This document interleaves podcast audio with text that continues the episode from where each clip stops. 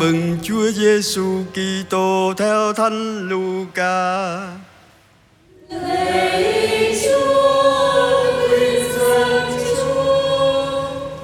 Vào thời Herode làm vua xứ Judea, có một tư tế tên là Zakaria thuộc phiên bang Abia và vợ ông bởi dòng dõi Aaron tên là Elizabeth.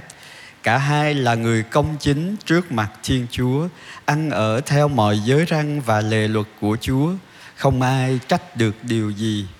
Nhưng họ lại không con vì Elizabeth son sẻ và cả hai đã đến tuổi già.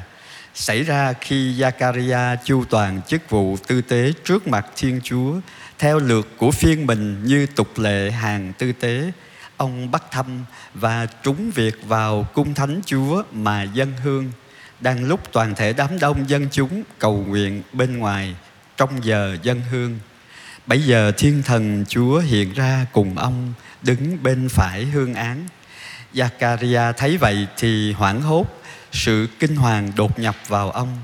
Nhưng thiên thần nói với ông rằng, Zakaria đừng sợ vì lời ngươi cầu nguyện đã được nhậm rồi Elizabeth vợ ngươi sẽ sinh hạ cho ngươi một con trai và ngươi sẽ gọi tên con trẻ là Doan. Ngươi sẽ được vui mừng hân hoan và nhiều người cũng sẽ vui mừng vì việc con trẻ sinh ra. Vì trẻ này sẽ nên cao trọng trước mặt Thiên Chúa, sẽ không uống rượu và thức có men, sẽ được tràn đầy thánh thần ngay từ lòng mẹ sẽ đem nhiều con cái Israel trở về cùng Chúa là Thiên Chúa. Trẻ này sẽ đi trước người trong thần trí và quyền lực của Elia để đổi lòng già cha ông về với con cháu, kẻ ngỗ nghịch về lại với lương tri của những người công chính, dọn cho Chúa một đoàn dân chuẩn bị sẵn sàng. Đó là lời Chúa. Lạy Chúa Kitô, lời khen Chúa.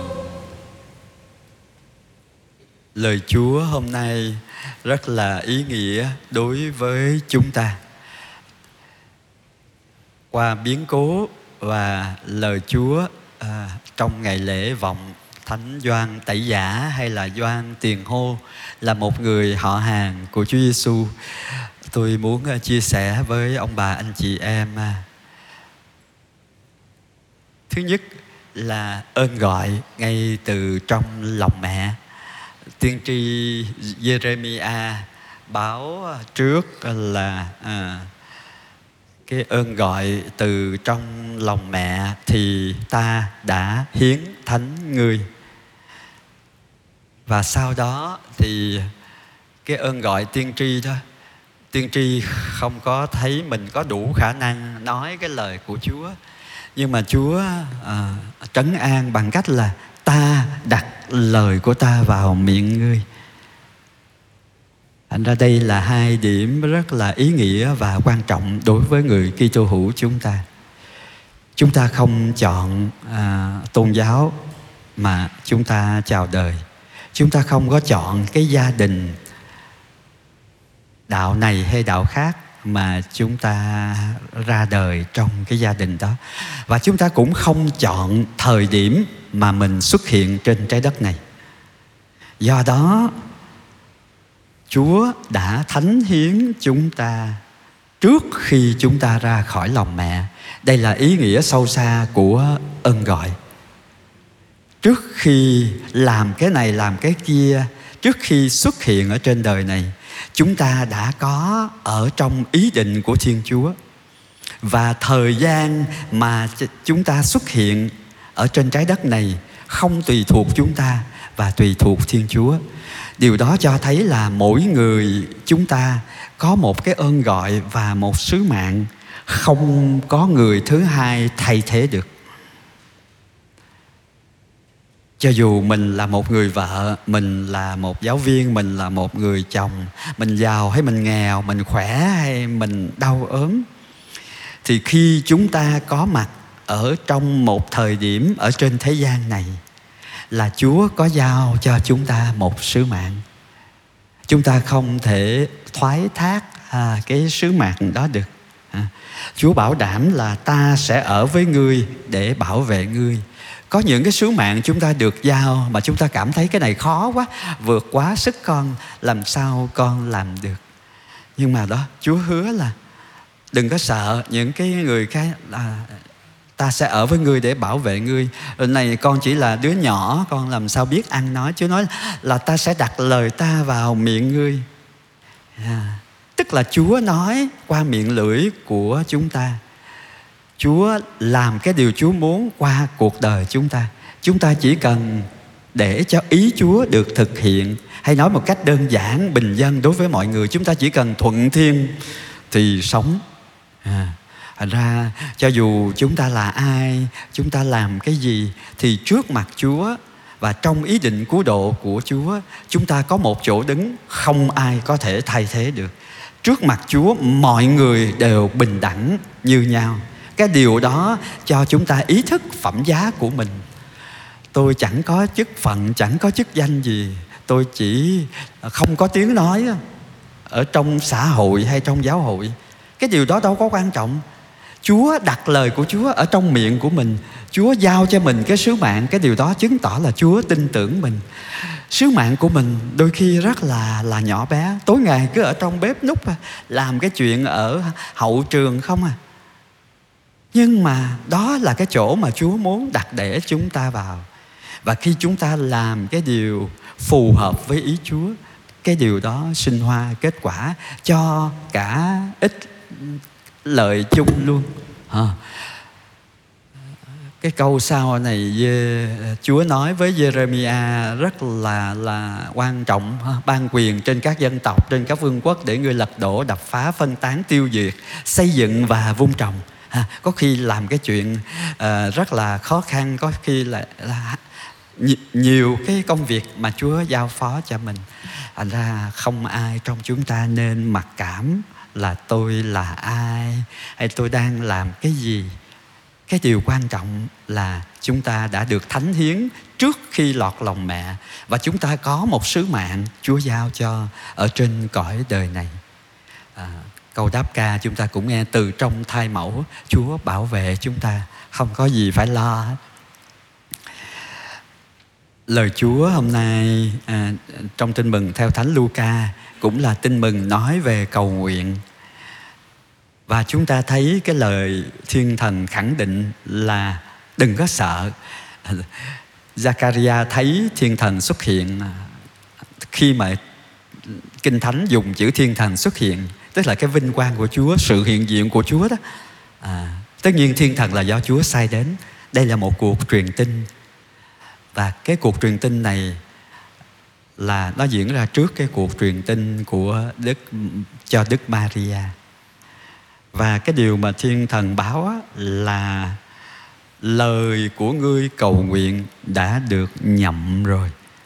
Trước đó thì nói cái hoàn cảnh của Zakaria và Elizabeth Hai cái người này không có ai trách cứ được điều gì hết Vì họ giữ giới răng và lời luật của Chúa Nhưng họ lại không có con. À, Cái nhân này quan quan trọng. Một đàn họ theo uh, giữ luật của Chúa, giữ lời của Chúa và người tương quan con người cũng rất tốt, không có ai chê trách ông bà cái điều gì hết. Nhưng mà lại họ là không có con, à, cả hai đến tuổi già rồi. Ờ, à, Zakaria là cái người dân hương trong đền thờ và cái thăm lần này đúng đến cái phiên ông. À, ra thiên thần xuất hiện cho Zakaria ở trong khung cảnh phụng vụ trong cái phiên phụng vụ của ông khác với cuộc truyền tin của Đức Maria là ở tại gia. À ra có những khi chúng ta đến với thánh lễ có những khi chúng ta đến với nhà thờ đến với trước thánh thể thì chúng ta cũng khám phá ra cái cuộc thần hiển hay là cái sự hiển linh của Chúa đó uh, cho chúng ta. Để rồi về chúng ta sống à, chúng ta chiêm ngắm và chúng ta cảm nghiệm cái điều mà Chúa nói với chúng ta. Chúa biểu lộ cho chúng ta ở trong phụng vụ của giáo hội. Và cao điểm của phụng vụ đó chính là cái thánh lễ này. Cho dù một số ông bà, anh chị em đang nghe cái lời chia sẻ của tôi là đang dự qua phương tiện truyền thông. Nhưng mà chúa dùng mọi phương tiện và chúa dùng lời lẽ con người của tôi để bày tỏ cái ý muốn, cái tình yêu và củng cố đức tin cho ông bà, anh chị em lời chúa lời chúa đặt vào miệng người phàm. Nhưng mà Chúa mới là cái người khơi dậy cái đức tin ở trong lòng người nghe. Chúa mới là cái người nâng đỡ cái lòng trong cậy của anh chị em. Có lẽ hai ông bà này đã cầu nguyện rất lâu rồi. Và đến cái lúc mà mình không còn nhớ là không còn muốn cầu nguyện hay là buông cái lời cầu nguyện đó là tại bất khả thi làm sao già cỗi rồi mà còn có con được? Nhưng mà thực ra trong truyền thống kinh thánh có ha, già cỗi rồi vẫn sinh hoa kết quả. Cái điều đó không phải chúa nhậm lời mình là vì chúa chiều ý mình thương bà anh chị em. Cái việc nhậm lời của chúa đây nó có liên quan đến sứ mạng của doan tiền hô. thành ra cái việc chúa chấp nhận cái lời cầu nguyện của mình cũng là để cho một cái chương trình cứu độ lớn hơn được thực hiện. Đây là cái điều quan trọng để mỗi khi chúng ta thành đạt, chúng ta được nhậm lời, thì chúng ta đừng chỉ nghĩ cái tặng phẩm thần linh đó, cái sự toại nguyện đó là cho mình hay là cho gia đình mình mà thôi. Trong chuyện này, chúa nhậm lời vào cái lúc chúa muốn. Chúa để cho cả à, Zakaria và Elizabeth đến tuổi cao niên rồi. Chúa mới nhậm lời cầu của ông bà. Lời cầu của ông bà là mong có con thôi. Nhưng mà cái việc chấp nhận cho Zakaria và Elizabeth có con trong lúc cao niên, Nó lại mang một cái ý nghĩa khác. Nó nằm ở trong cái lời xác định của thiên thần khi truyền tin cho Đức Maria vì đối với Thiên Chúa không có gì là không có thể. Và Maria đã tin cái lời đó cho nên chạy đến thăm Elizabeth là chị của mình. Đây là điểm thứ hai mà chúng ta cần xác tính là khi Chúa nhậm lời chúng ta, Chúa đáp ứng cái nguyện vọng của chúng ta. Đó là vì một công cuộc lớn lao hơn nữa cho nên chúng ta đừng bao giờ dùng những ơn Chúa ban chỉ cho mình hay cho gia đình mình thôi mà hãy nghĩ đến hội thánh, hãy nghĩ đến người khác. Ơn Chúa ban cho chúng ta là để phục vụ cho cả nhiệm thể của Chúa Kitô là để loan báo cái ơn cứu độ đó. Bài đọc 2 xác định cho chúng ta đối tượng mà các tiên tri loan báo là cái gì thưa anh chị em là ơn cứu rỗi. Ơn cứu rỗi là gì? Ơn cứu rỗi là để cho chúng ta được sống dồi dào bằng cái sự sống của chúa. Mừng sinh nhật thánh doan tẩy giả, chúng ta được mời gọi. Trước hết là ý thức cái sứ mạng và cái phẩm giá của mỗi người chúng ta. Cho dù trong lúc này tôi là bệnh nhân, nhưng mà tại sao chúa còn để tôi còn hiện hiện tồn tại ở tại thế gian này? Có một sứ mạng đó. Cầu nguyện cho hội thánh cầu nguyện cho người những người đang làm tông đồ giáo dân. Tôi làm những cái việc rất là lặt vặt ở trong cuộc sống ở trong gia đình. Tôi chẳng có và à, thành đạt như anh chị hay em của tôi. Nhưng mà tôi là một người con trước mặt chúa. Tôi là người có sứ mạng chúa giao. À, tôi bằng lòng đón nhận và làm hết tình hết mình cái công việc rất là âm thầm mà Chúa đang giao cho tôi.